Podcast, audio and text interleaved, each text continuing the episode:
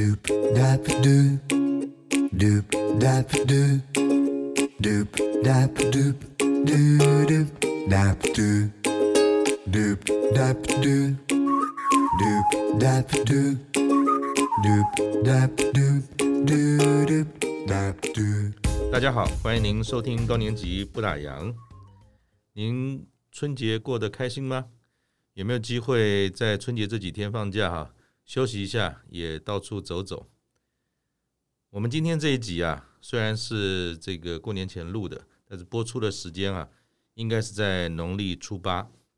其实再过几天啊，就是元宵节了。我们说春暖花开哈，春天就是最适合呢出去走走、散散心的日子。所以我们今天啊，特别邀请到104高年级平台上面啊非常棒的一位解说导览老师。蔡伯嫣蔡老师，他是4年3班，他在2018年的时候啊就加入了高年级的平台。54岁的时候，他从电子业高阶的主管退休。在退休之后呢，很偶然的一个机会啊，他参加自然步道协会的解说导览员的培训课程啊，就这样不知不觉的就进入了自然生态和人文历史相关的领域啊。经过了10年的这个历练。跟老师全心细心的投入啊，伯嫣老师呢，他曾经在2017年全国社区大学优良课程评审中呢获得了特色奖，而且呢，他在很短的时间之内在104高年级平台上面呢，他的学员数都超越了3100人次。那我们今天就特别邀请他呢，来告诉我们春天应该怎么玩。伯嫣老师您好。您好。老师啊，那个元宵节快要到了，是。那我知道说元宵，我们从小要吃元宵，因为我从小在基隆长大我还记得那个基隆我们小时候元宵呢就会做几件事，提灯笼，对，然后男生呢就玩火把，是的。然后我小时候我们都很高拐，故意呢把火把放到女生的灯笼里面去借火。然后呢，一点，然后那个女生的那个灯笼纸灯笼小都是纸的，就烧掉了。啊，男生就一直很开心，就是拍拍手那老师可不可以先告诉我们元宵节的由来到底是什么？除了吃元宵，有时候我也分不清楚元宵跟汤圆有什么不一样。是其实呢，有关于元宵这种事情我们在整个台湾来讲，有很多的传说。弄到最后，大家都搞不懂它到底是什么。说不定现在的年轻一辈，元宵就是有吃汤圆，有吃元宵，是就是这样。所以呢，我就从字面上来解释这个事情。好，元是什么意思？正月。元是正月。元是正月。宵是什么意思？晚上。所以元宵就这样来了。你要提灯笼。是。这是最简单的一个。是。好，那这个元宵呢，又跟什么有关？我们现在知道元宵节大概就是。正月15嘛，正月15在我们的这个民间的信仰里面，有所谓的上元节、中元节、下元节。是上元节就是正月15，中元节就是7月15，下元节呢10月15。好，那这里面呢，他就要拜3个神了。我们有听过所谓的天官、地官、水官。如果大家不了解什么叫天官、地官、水官呢？天官就是1月15你要怎么样？要祈福。那个地官呢，就是中元的时候要赦罪。我们不是中元那个要什么呢？就是好兄弟嘛，好兄弟。然后就是要这好兄弟要让他重返人间，是不是这样子？要赦罪这样一个概念嘛，然后呢，水官就是我们这个下元10月15，就是要怎么样解厄运。这是我们人类3大的一个需求，对不对？那刚好呢，元宵节呢，就是属于所谓的上元。那上元呢，其实我们在庙里面呢，你可以看到一个非常非常经常看到的，但是你不会去注意到的。也就是我们那个天公楼啊，天公楼下面是不是有3只脚？对，3只脚呢是天官、地官、水官。所以它不是随随便便3只脚，它有意义。它是有意义的而且里面还有一个龙的儿子叫做酸泥，他是喜欢这种云烟的啊，你烧香拜佛那个香点那是不是烟，他就把那烟吸掉了、哦、啊，所以他这个都是有很大的这个意义的哈。是，所以元宵节就这样子一直流传，流传到现在呢，其实有人讲说元宵，那元宵呢，其实它也不一定是我们家里的米啊，也就是用糯米粉，真的做糯米粉这样滚滚滚出来的，对对对，啊，不是像我们一般就是搓圆子那搓汤圆的概念啊，那是不一样的概念啊，但是啊食材都是从米食啦这样一个概念啊，是。那为什么要提灯笼？然后还小时候还有什么猜灯谜，这又是什么关系呢？提灯笼呢，其实我们灯跟闽南语那个丁啊，丁，南丁哦，南丁这样一个概念是，所以提灯笼，晚上提的灯笼，希望能够家家户户能怎么样？有人传宗接代啊，生男丁啊，这样一个概念、啊，天丁啊，对，这样一个概念，是。那讲到这个，如果说从那个发音来讲。是不是天丁跟天灯有关系呢？天灯它比较偏向于它也是晚上的一个活动嘛，对不对？那它是属于所谓的叫做祈福这样一个概念。那这个祈福里面包含两种意义啦，第一个当然是对自己的亲戚朋友、祝福他怎么样怎么样，对不对？还有自己的需求，你有什么愿望？你有什么期待？那你甚至你可以写在天灯上面，就给它放上去让它飞。这样一个概念。那老师可不可以介绍一下，就是元宵节呢，除了我们说吃元宵啦，或者是这个提灯笼啊，有没有什么活动哈、啊，在我们北台湾这一带非常值得大家去看一看或者是参与的嘛？其实北台湾这里呢，我们一般都会注意到盐水的风炮，对吧？对，它最有盐水风炮，躲得很远，很远哦。那如果说我们台北市里面哦，我今天就介绍两个好了，一个台北市里面，一个新北市。哦，好。那台北市里面呢，就有一个可能大家不太知道，但是它已经有100多年历史了。那个叫做内湖的叫剪头福德宫。剪头的怎么写呢？它一个木字旁，然后一个看见的见。打电脑你要打键哦，记忆按键才可以打得出来。是。那个剪呢，就是其实它那里以前有一个所谓类似我们景美的那种水郡的那个引水桥这样一个概念，也就是控制水流的一个方向。那个地方是一个内湖的一个花园地，所以它土地公在那里，土地公跟我们人文的这个发展是密不可分的。所以有人的地方，有水源的地方，大概都会有怎么样？有土地公。所以我们经常有一句话会讲到说：“产桃产位土地公。”龟头行妹托理工，俊头俊妹嘛是托理工，所以我们全包，所以我们台湾最多的这个神呢，大概就是土地公了。所以他那边那个土地公这个庙呢，也非常的灵验，所以在内湖是最灵验的一个土地公庙。那他们在元月15号呢，也有一个这个我们讲叫做炮轰这个土地公这一个概念。但是我从来不知道北台湾也有炮轰这件事。其实它不像我们那个盐水那个用炮去轰它的，它是把炮全部摆在地上，然后大家扛着这个土地公神，然后呢就怎么样呢？就从旁边跑过去。那这个跑过去呢，当然是有某种程度的危险，对不对？那危险的时候，其实有一次最危险的那个就是土地公神，他竟然摔下来了，神也吓坏了，对，摔下来以后，结果他现在什么鼻子都没有了是很特殊的一个神明。所以如果我去那个这个剪头的福德宫里面，会看到台湾有一个福德宫的鼻子，土地公的鼻子是因为被炮吓到掉下来之后，鼻子少了一块，对，是这样，这蛮有特色，大家有机会可以去看一看。是，它就在内湖路2段啊，内湖路2段是。然后好像它今年也100多年了，是不是有些什么特别的，在今年度有些值得去看的地方呢？其实它最大的一个活动是刚好在100年那个时候了。那现在已经102年，大概就是按照平常的这样一个轰炮这样一个概念嘛，那这个土地公呢，他平常会做几件事。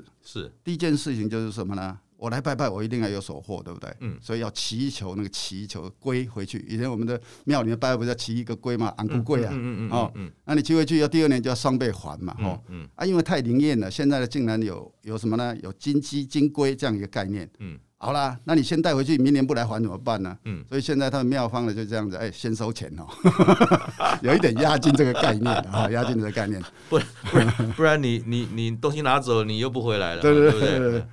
那当然他们还有一个就是除了这个以外呢，这个绕境其实它也是一个非常有意义的事情。是在元宵节的时候还是另外的活动？他们呢会在元月10号就开始这个活动，哦，那到元月15这样一个概念。那绕境呢，他们也有所谓暗奉，就是晚上出来，对不对？那也有白天，那出来的时候他们会扛着这个土地公呢，如果做生意的人呢，他就会把他们家里的土地公，虽然家里会拜神明，对不对？对对，或是土地公，那就迎接到那个家里的门口，跟土地公见面，聊聊天，哎，这神意才会传递过去，这样一个概念啊，哦。是，那除了这个有趣的地方，还有什么？你刚才提到说北台湾有一个值得也去看一看的这个活动呢？哦，另外的话就是我们跟刚刚讲了元宵节，当然第一个就是什么祈福嘛，对，那希望上天能够赐福给你，所以我们北台湾刚好有一个地方叫做平溪放天灯，哦，对对对，哦，大家耳熟能详的，对，这个活动大家都非常熟悉嘛，那好了，那这个放天灯呢，其实跟添丁因也很近嘛，哦。哦，对，刚才有谈到，对对对对对。然后呢，它又可以怎么样？祈福，祈福当然基本上我们会朝两个方向去祈福。很多人都是亲戚朋友帮他祈福一下，对不对？哦，哪一个人生病了怎么样？哪一个考试啊，或怎么样哈？当然呢，情侣会谈什么？百年好合的事情啊，那会写在那个天灯上面。那这还有呢，另外一个方向就是说自己会觉得说，哎，我自己有什么期望，有什么愿望，他也可以写上去，然后把这个天灯放上去啊。这样，那如果平息的话，除了说我们说放天灯，是大家可能都把它当成是一个很象征性的，有时候不一定等到元宵节也会去做。对。那如果平息啊，除了天灯之外，有没有一两个地方哈？如果我们刚好也走到那边的，是值得去看一看的这种点嘛？就是平息附近嘛。对。其实平溪附近呢，基本上它以前是一个矿业的产区嘛，是的，所以它那里有一个矿业的博物园区，平溪的矿业博物园区，那除了这里以外呢，再往前走一点的话，就是我们那个叫做青铜，青铜那个火车站也比较特殊，在日治时代就有了，所以它是个木造的这个火车站，是那附近。像我的话，小时候就大概读高中嘛，就经常去的，叫十分寮。十分寮它那里的特色就是一个瀑布，一个瀑布。那走的那个铁轨，大家都觉得很称心，都很喜欢去的地方。这两个地方在附近，大概都可以去看一下。所以，如果大家再过2天，这个有机会去放天灯，或者是走走的话，是其实不是只有说等到放天灯，其实那周边也可以串接起来，有许多不错好玩的小景点可以看一看。对对对，就是平常你有空的时间都可以去走一下。那再过一阵子啊，我想我们说春暖花开嘛，春天其实送走了这种冬天，最主要的。就会看到花出来了，是。那一般我们也知道说，大概揭开序幕的花哈，在冬天，应该从北台湾来看的话，大部分都是先有樱花，然后樱花之后才陆陆续有别的嘛哈。那不知道老师，如果再过一阵子啊，更暖一点了，2、3月了，有没有什么这种赏花哈？是3、5好友或者高年级啊，很适合去看看的这种介绍。这样子哈，我们如果说从阳明山这个角度，因为阳明山是大家耳熟能详的一个地区嘛，是。它开花的季节，比如说像现在你就可以去了。你知道现在是干嘛吗？是茶花季节。哦，茶花现在是茶花季节。那茶花季节呢，在我们三子后那里有一个阳明山的花卉中心，那你现在就可以去看茶花，它有一个茶花展。包括我们人工育种的，所以非常非常非常非常丰富的一个茶花展。大概我们全台湾茶花种类最多的地方，那可以这个时候，应该是差不多快结束了，那茶花季节以后再来就是樱花，是啊。那这个樱花在结束以后呢，就是杜鹃花，杜鹃花再来的是什么呢？海芋就是竹子湖那里海芋，海芋再来就是什么？我们那个叫做，我把他名字给忘了，绣球花，想到了，绣球花就也是在竹子湖那里，这个就是阳明山它的花序开的时间不一样，这样一个概念。那台北除了阳明山之外哈，是有好多地方，其实陆陆续续现在大家都说不出国也可以看樱花了，是好像有个地方是晚上也可以看樱花的地方吗？其实也到处应该都是晚上都可以看樱花了，这样一个概念，就是大家点灯就可以了嘛，哈。啊，他只是鼓励你到那个地方去欣赏一下这个樱花，在内湖的这个内沟溪，沿着内沟溪走就可以看得到了。哦，哎，那边好像交通也很方便，很方便，捷运下来走过去就到了。OK， 对，湖东站，对，东湖站啊。那赏花哈，是我们说阳明山是。人挤人，好多人呢、啊。是，那有没有一些老师觉得值得赏花的地方？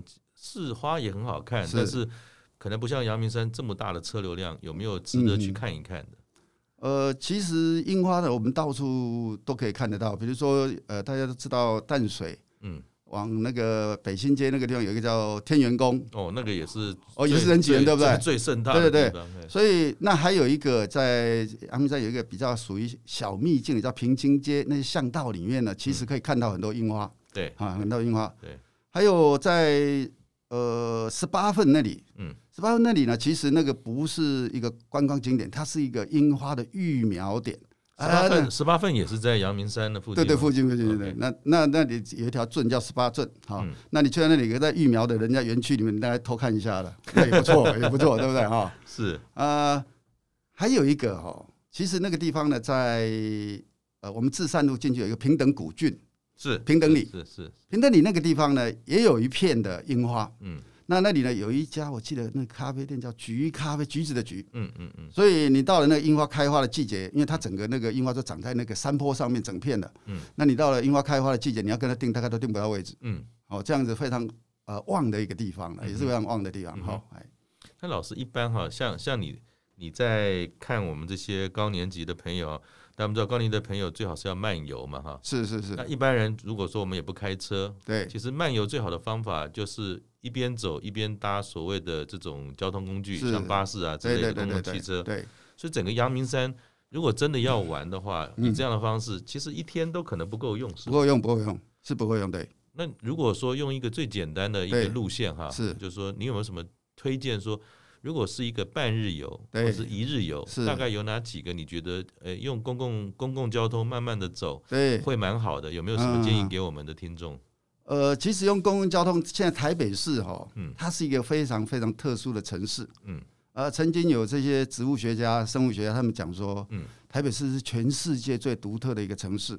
怎么说呢？因为你呢坐公车、坐捷运20-30分钟，你就可以到山区，到海边，你可以看到山，可以看到海，这是一个全世界呢叫首都级的很少有的一个现象。OK， 其实这里面一般的话，我在安排路线都会稍微经过过滤跟整理过的，那比如说我最近推了一个叫做阳峰古道，然后这个串联阳明山。哦，阳就是阳明山的阳吗？哦，对，峰是山峰的峰。哦，阳峰古道。对。哦，可以您介绍一下吗？这是一个什么样的行程？其实它这个是一个以前的先民在走的一个小的那个路径。是。那它呢，从我们在如果坐公车坐到顶北头，然后你走上去，从这个下公车以后走到阳明公园。其实只要20分钟就到了，但是你可以沿途看它的欣赏它的植物，跟一般不同的一个想法，那到了阳明公园，当然最基本的目的到了春节当然就是赏花嘛，对不对？所以这个目的就可以达到了。那到了阳明山以后呢，如果说你还玩得不过瘾，我倒是有一个建议，你就往下走，走到哪里去？现在不是有一个非常夯的一个我们叫美食的那个文创区，叫做美军建设嘛？哦 ，OK，去到那里以后呢，你又可以看到不同的景象。是，那里现在还有一个特色，我们现在有很多的旅馆，那他那里也有，除了餐厅还有旅馆，对。他那个旅馆呢也非常的特殊，有机会的话大家可以去参考看看。它的特殊点在哪里？其实它的特殊点是这样子，它呢是用美军建设，去给它整修好了，对不对？对。所以它基本上是一个住家的一个概念。是。那住家的概念里面呢，我有一次跑进去参观，里面呢就是有4个房间，然后呢。还有其中有一个房间是有上下铺的，适合你这个家族性的，是哦。那还有呢，厨房里面有厨具，你可以自己煮，那这样一个我们讲的这概念的这样一个家庭式的啊的一种这种旅店呢，不叫旅店了，它其实叫一个度假村的概念了。所以就是说，其实大家度假不一定要跑得很远，不一定，不一定。如果说可以在春暖花开的时候找一个周末，可能不是只有家人，说不定可以带一些老人家是一起，可能就住在这样的地方，对，走一走，看看花，然后还可以很轻松的。换一个环境呢，做一顿饭，让大家一起上围炉，这样坐在美式的环境里面做这件事，也是蛮好的体验，是吗？那它这里面呢，还有更好的体验是什么呢？我们刚刚讲它是一个美食的文创区跑出来，对不对？对对对。那它这个度假村里面呢，他就呢很聪明了，他就去跟附近的这些餐厅啊签约，住在我这里的那个房客哈，去你们那里用餐哈，都有。打折，对，就是这样子，那你可以享受各国的美食，好，他那里不管是欧洲的啦，那什么日本的、台湾的，你想到的，他那里都有。老师借这个阳明山这个美军宿舍这个题目，好像你点到一个点，也就是说，这一两年来，因为防疫的关系，大家出国不方便嘛，大家都很希望，好像有没有一种 feel。其实没出国，但是感觉有出国，好像叫做伪出国的这种景点。对。那不知道说您自己本身来看哈，就是阳明山，但我们知道它是美居嘛，就是美国风。对。那如果今天除了美国这样的一种感觉之外，在整个大台北地区是还会有其他像欧洲啊，但我们知道日本是必然有哈。对。有没有除了像美国这种风情之外，是还有一些是类似于国外风情的这种点有吗？其实有一个点是经常被我们疏忽掉的，就是在清代盖的一个叫台北府城。台北府城那这个在中华路啦，它的对面叫做中山南路，然后呢，忠孝西路跟爱国西路这个区块，其实以前台北市这里一个城，那现在大家去到只有看它的一个城门，城门呢当然有一个西门被日本人拆掉了，那在这个城围着里面呢，就有很多欧洲风的建筑，因为日本人呢，他们来到台湾以后就。没有地方住了，因为台北市呢，我们有所谓的台北的三市街，也就是三个聚落，第一个是万华，第二个是大稻埕，这个都是台湾人住了。那后来呢，其他地方还没有开发，刚好台北城盖好，人民团把它整理好好的，他们就进驻那里，那就盖了很多的房舍，房舍当然是他们的这个所谓的眷舍，但是那些拆掉了哈，还有一些是什么官署。包括我们的总统府、司法院、还是台湾银行。现在你回想一下，很多真的呢，每一栋都是很棒的一个建筑物。那个呢，在那个年代，老外呢来到台北进去以后，美国人就跟他讲说：“你们这里是东方的小巴黎。”所以它有一个欧洲风的概念是啊，但是它点分散的，我们就没有办法聚集，是把它聚焦说：“这里是一个东方小巴黎这样的概念。”所以，如果大家有空的话，其实。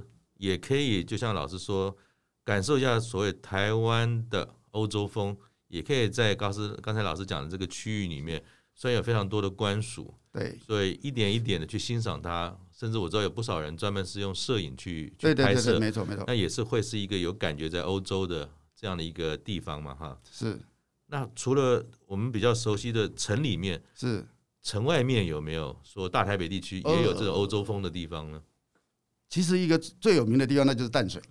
对，淡水从毛城嘛，哈，对，从西班牙人来到我们讲的这个荷兰人，其实进去红毛城里面呢，你可以看到什么呢？看到9面旗帜，也就是红毛城的经过9个政治体去给他怎么样管理过，所以对。讲不好听叫蹂躏，讲好听点叫做各种文化的融合，都有对。所以那附近呢，就带来很多的欧洲风了。红毛城本身就是一个城堡，旁边就是那个他那个当时的这个英国的那个领事，他的领事馆，在小白宫，那这个整片都。然后我们讲的那个真理大学，真理大学是基督教的吧，对不对？所以他那里面呢有这个牧师馆啊，马街的这个官邸啊，就是他的那个宿舍，很漂亮的。还有那个姑娘楼，那些这些都是属于欧洲风的。那欧洲风的这些建筑呢，大家其实你有一个观念很好去判断。你老远看去，拱门，在老远看去红砖，老远看去，比一般的房子它有一个。价高的一个概念，因为他们怕潮湿，所以这样子的就是欧洲建筑在淡水地区的一个特色。你看到怎么这么多，如果用我这三个判断的基准去看的话，你就看到这么多的这个欧洲的建筑就在淡水地区。所以它也是因为早年通商的关系嘛，所以它融聚了比较多西方的文化的因子，在里面就开港了哈。对，当时那当然我们说台湾经过一段时间。就是日据的时代，是台湾其实流浪非常多跟日本有关的这些风土文物嘛，哈，是。那有没有什么老师觉得是比较有特色的，在大台北地区，是一谈到这个地方就会跟日本会有一些联想的？是，最近刚好我们在旗东街那里不是有一个叫做日式的宿舍，全部盖好整片的哈，旗东街是那个整齐的旗，东方的东，东啊东，对。它大概在哪个位置啊？应该靠近。如果用比较具体的，应该讲以前的那个，我们从那个新生南北路高架桥下来就到了。那个高架桥下来嘛，哈，那个旁边，那一带，在光华商场那附近吗？对。Okay. 那边又怎么样有这种所谓日本风的这种感觉呢？所以基本上他那里也有一整片的，包括我们以前的这个行政院长他也是住在那个地方的。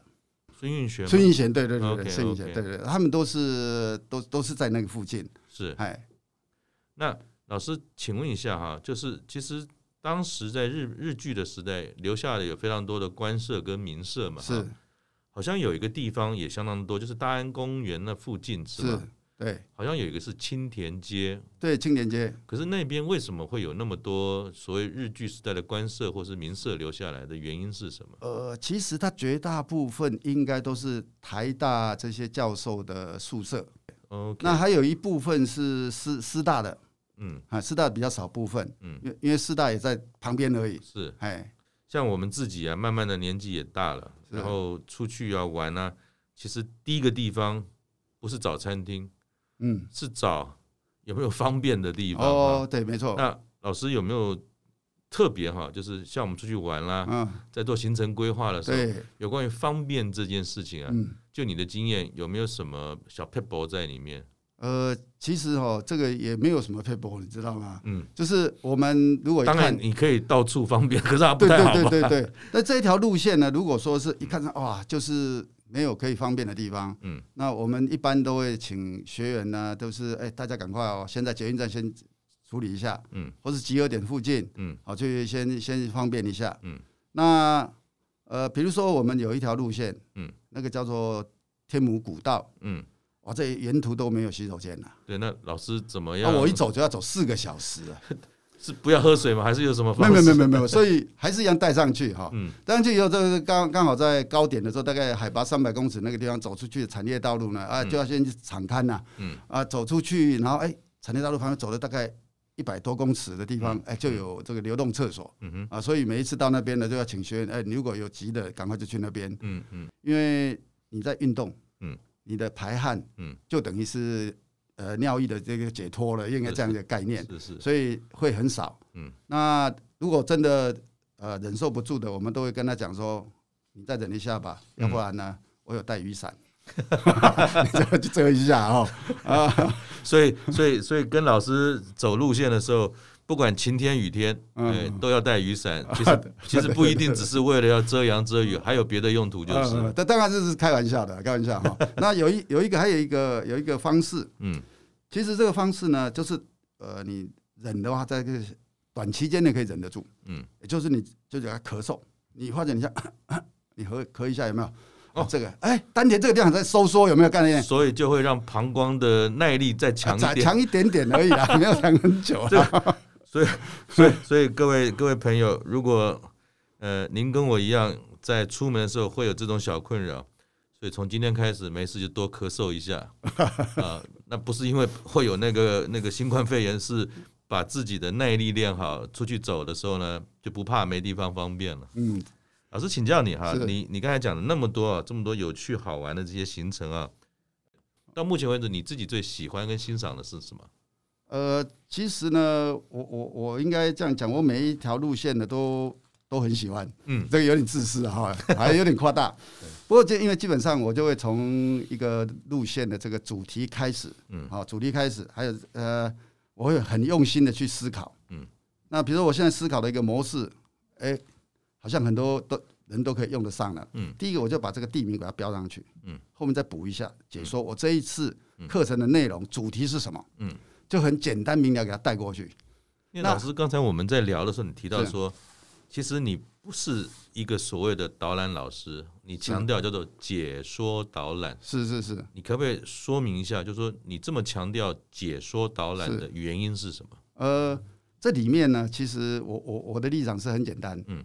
比如说我今天带导览的话，嗯，我会跟你讲说这棵树叫什么名字，嗯，这栋房子是什么，嗯，就到这里为止了。对，就是我们一般导览都是这样子吧，好，走马看花。对，但是呢，解说的老师你就不能这样做了，嗯，你要解说我这棵树到底跟我们人有什么关系，嗯，你懂认识这棵树才有意义嘛，嗯，所以我经常在跟我们这些学员开玩笑，我说蔡英文你认识吧？认识，但是蔡英文是怎么样一个人？不知道，嗯，我是这样一个概念，嗯，所以我们要把他从这个不明白讲到他明白。所以老师强调，应该我听起来是说，不只是来看一个景物，是能够建立这个景物跟拜访的人的互动关系，是是是，这是你很强调的。对对对对对，是是是，就是人与这些事物之间的关系，那你才会关心他，你才会爱护他，嗯，你才会爱护这个地球，就这么简单。啊，这是一个环保概念的，啊，是一个环保概念。是。那老师请教啊，您我所知道说，您其实在成为导览老师之前哈，好像您在上半场的时候也是在50几岁才从电子业的这个高阶主管退休哈。是。那电子业跟导览好像差就贼，那是怎么样一个从退休的过程当中哈，慢慢的转化作为现在所扮演的这个解说导览老师呢？是。其实这里面简单讲，应该是所有的退休族经常碰到的问题。嗯。那这个问题呢？女生比较不会，嗯，为什么你觉得女生比较不会？女生哦，很容易交朋友。我发觉我们这些学员哦，他只要上一堂课以后，下课以后啪啪啪，大家就变成朋友了。嗯，男生呢就比较矜持，这可能第一 DNA 的关系啦。嗯嗯嗯。所以退休的那一段时间，刚开始，哎呦，都守在家里比较多。嗯。后来老婆就问我说：“哎，人家有一个解说导览的那种培训啊，你当志工你要不要去？”我说哎，没有做过，那就做做看嘛，就这样子，然后就这样子一头栽进去了。那栽进去以后，当然也在社大开了很多课，那在我们104高年级当然也有开。那开了以后就哎，花师姐说，嗯，我这样子吼学了以后，因为我以前是零呐，从零开始，这个生态是零，文史是零，但是从头开始。那我现学现卖了，卖了以后呢，哎，得到这些学员的肯定，哎，我有成就感，我觉得我有成就感，哎，那就鼓励我，哎，继续下去，这就是一个很大的一个转变，那这个转变呢，甚至于我现在自己感觉，哎，不是兴趣的问题啊，是我感觉有成就感，人家肯定你，那这种肯定呢，在一般以前在工作的时候，很少有这种感觉，甚至于是有压力的感觉，那我现在是没有压力的感觉，但是我现在的工作时间呢，比以前还要长。而且自动自发的，反而你更投入了，更投入了，而且自动自发这样子哈，那就你觉得哈，就像我们每个人退休，但是每个人退休，有的人会在持续的发展出他第二件事情，是他喜欢的下半场的人生怎么过？对对对对，像老师选择了做解说的导览，然后又从当中发现了这种成就感，是这个成就感呢，倒不一定说一定会跟赚多少钱有关。也不一定是说，哎，好像我开了多少路线很厉害，是，而是跟学员之间的互动跟肯定的这件事嘛，是，对。那你自己觉得哈，如果大家有兴趣也想做导览这样的一个角色，要把导览工作做好，你觉得秘诀是什么？这个其实题目很大，你知道为什么题目很大？其实我在104高年级有开一堂课，就是从行销角度来谈什么解说导览，这么沉重啊！而且很轻松愉快，不是沉重。行销角度呢，你来解释导览这件事情，让你怎么很轻易的进入这个解说导览的领域里面。好，那老师如果用一个最简单的几分钟啊，这个课你想传达的讯息是什么？也给那些如果有意愿去投入导览老师这样工作的人，对，你可以给他的这个 tips 是什么？所以我有我的座右铭，我的座右铭叫什么呢？老师永远是学生。嗯，所以你基本上你要这个心理准备，嗯，我永远要学习下去，我不能停止，嗯，不是说老师你就最厉害了，嗯，好，这样一个概念，嗯，那在这里面呢，我把这个解说导览呢运用的叫做，这里刚好有一个问题了，就是，所谓不是问题，应该是叫做有一个机缘，嗯，在信义区有一个里，嗯，叫做太和里，信义区的太和里是，所以我就想，解说导览要做到什么程度？嗯，太合理了。你要让他觉得太合理了，哦，你就可以成功了。这个是本年度第一个我很难猜对的灯谜啊，这个就真的是很合理哈，很合理。嗯，然后呢，再来就是说我谈的不是方法，嗯，而叫做心法，嗯，这个心法不是你书看一看，网络抄一抄就有了，嗯，而是一种转换，嗯，就跟刚刚您在提的说，你怎么从一个这个电子业转换到是啊，这种这生态关键是什么？哈，那这个是一种转换，嗯，因为这种转换呢，就是一种很微妙的，叫什么微妙呢？嗯，我今天我可能会去找很多资料，嗯，我看很多书，嗯，但是这些都是别人的，嗯，有没有思考过这个问题？是，都是别人的，嗯，你今天在讲重复别人的，嗯，那就好像我们那个以前军队里面那个副官呢，传声筒，传到最后还传错嘞，这样一个概念，就是录音机跟把声音放出来这样的角色。哦，对，所以我就想了一个方式，那我怎么会做到怎么去做到跟别人不一样？是，这个是关键性。是，好啦，第一个要有差异化，嗯，第二个我讲的东西要是我的，嗯，哇，这下子惨了，嗯，我不可能发明啊，怎么可能是我的？啊，人家写书写了那么多了，我怎么可能会赢他？嗯，对不对？嗯，所以我就用一个概念，那个概念叫做转换。嗯，怎么转换？嗯，我们早期的电子，你就刚刚提到说我电子游，早期电子是类比的，嗯，现在是什么？数位的。类比跟数位差异在哪里？嗯，类比出来就是类比，同样一个信号，数位进去 CPU 里面，嗯，它给它搓一搓、揉一揉就转换出来，嗯，数位的，嗯，那你可以选择你要的，嗯。变化出来了就不一样，这是数位的强项，所以我就要把我自己变成一个数位人，嗯，那所以在这种状况之下呢，我要把别人的东西整合变成我的，就好像我们现在看很多教科书，嗯，哪有那么多理论，嗯，看一看还不跟以前的差不多，转换一下而已，嗯，是这样一个概念，所以我就从这角度呢切入，嗯，那切入里面呢，就会做了所谓的让人家非常容易懂的，浅而容易懂的，嗯，那我一讲他们就懂了。嗯，那这里面呢，我有一个很简单的一个方式，嗯，比如说今天信义区，嗯，哇，信义区，我们的首善之区的首善区叫做信义区，对吧？嗯，你对他认识多少？嗯，我每一次问学员，我满在啊101，有，就是这样一个概念，嗯，啊，请问101以外呢？嗯，我不知道，嗯哼，那不知道呢，我在想说好。我就把它整理一下，整理了以后，这些东西不是我的，但是为什么这本来就在101信义区这存在的，但是我把它整理以后的就变成我的了，那我就把它建成一个叫游诗，这很简单，我简单念一下给你听看看，名闻遐迩101，松烟北厂二股基，米道炭坑三张犁，生态永续四寿山，福市兴业五分埔，艺文长眠六张犁，市政辖区79里，柳公圳道8方流，青林米香旧皮塘，得名成功实在来，学生看了以后吓了一跳，1、2、3、4、5、6、7、8、9、10都有，把信义区通通包进去了啊，所以暗藏玄机，对，然后你要学你就不用学太多，这里面这些你就去学就 OK 了，是，就信义区你就全包了。啊！但是学员就问我说：“老师，最后一句话看不懂。”嗯，我说：“你什么看不懂？”啊，得名谁是得名？嗯，我说：“这个就是我研究的心得。”嗯，我告诉你，得名就是孙中山。嗯，那为什么成功实在来呢？就是他革命失败10次，第11次成功再来。这样子他们听了就很有兴趣。是啊，还上课之前先把这个带在他脑袋瓜里，他就一路跟着我走。所以老师刚才点到了一个重点哈，就是说他自己从退休后的生活，慢慢的走出这条路。是，第一个就是要学习，是。第二个呢，就像他刚才讲的这个打油诗哈，所有的东西其实绝大部分都不是我们创造的，是别人创造或是别人发现。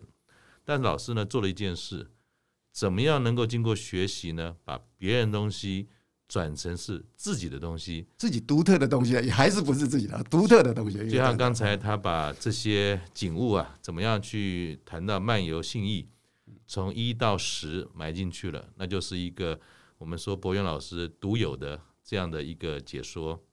那最后啊，想请教这个老师，新年新希望嘛，是老师不晓得在这个新的年度哈，你对自己有没有什么新的期许？其实新的年度这样子，我们应该期许是期许大家，对不对？应该不能太自私。好，那我们应该是这样给大家，就是说大家心想事成，然后健康快乐，这样一个概念，那我对我自己呢，也比较宽松一点，我期许做什么呢？我要继续努力学习。好，继续努力学习哈，对，太棒了，是。我想，今天呢很难得，在农历初八哈。经我们说蔡老师这样丰富的解说跟说明，我们看得到赏花，我们也知道了元宵，更可以从大台北地区哈去寻找那些类似国外的但是在台湾的这种风土人情。最后呢，我想在结束之前也提醒大家说，我们这个节目哈是预录的，当然我们很希望说在播出的时候呢，整个疫情是相对比较趋缓的，也希望大家呢能够多走出来走一走。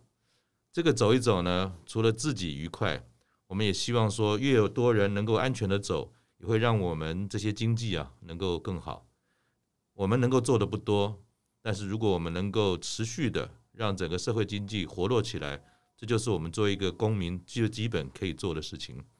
那如果说疫情啊在大家听的时候稍微紧张一点，我想也没有关系，Podcast 就是有个好处，随时想听都可以听，然后我们有很多的资讯呢，你也可以在网络上也找得到。谢谢大家，那也希望大家有一个好的春节假期，也能够在春暖花开的时候跟家人一起去玩一玩。谢谢蔡老师。好，谢谢大家，我们下次见，拜拜。好，谢谢。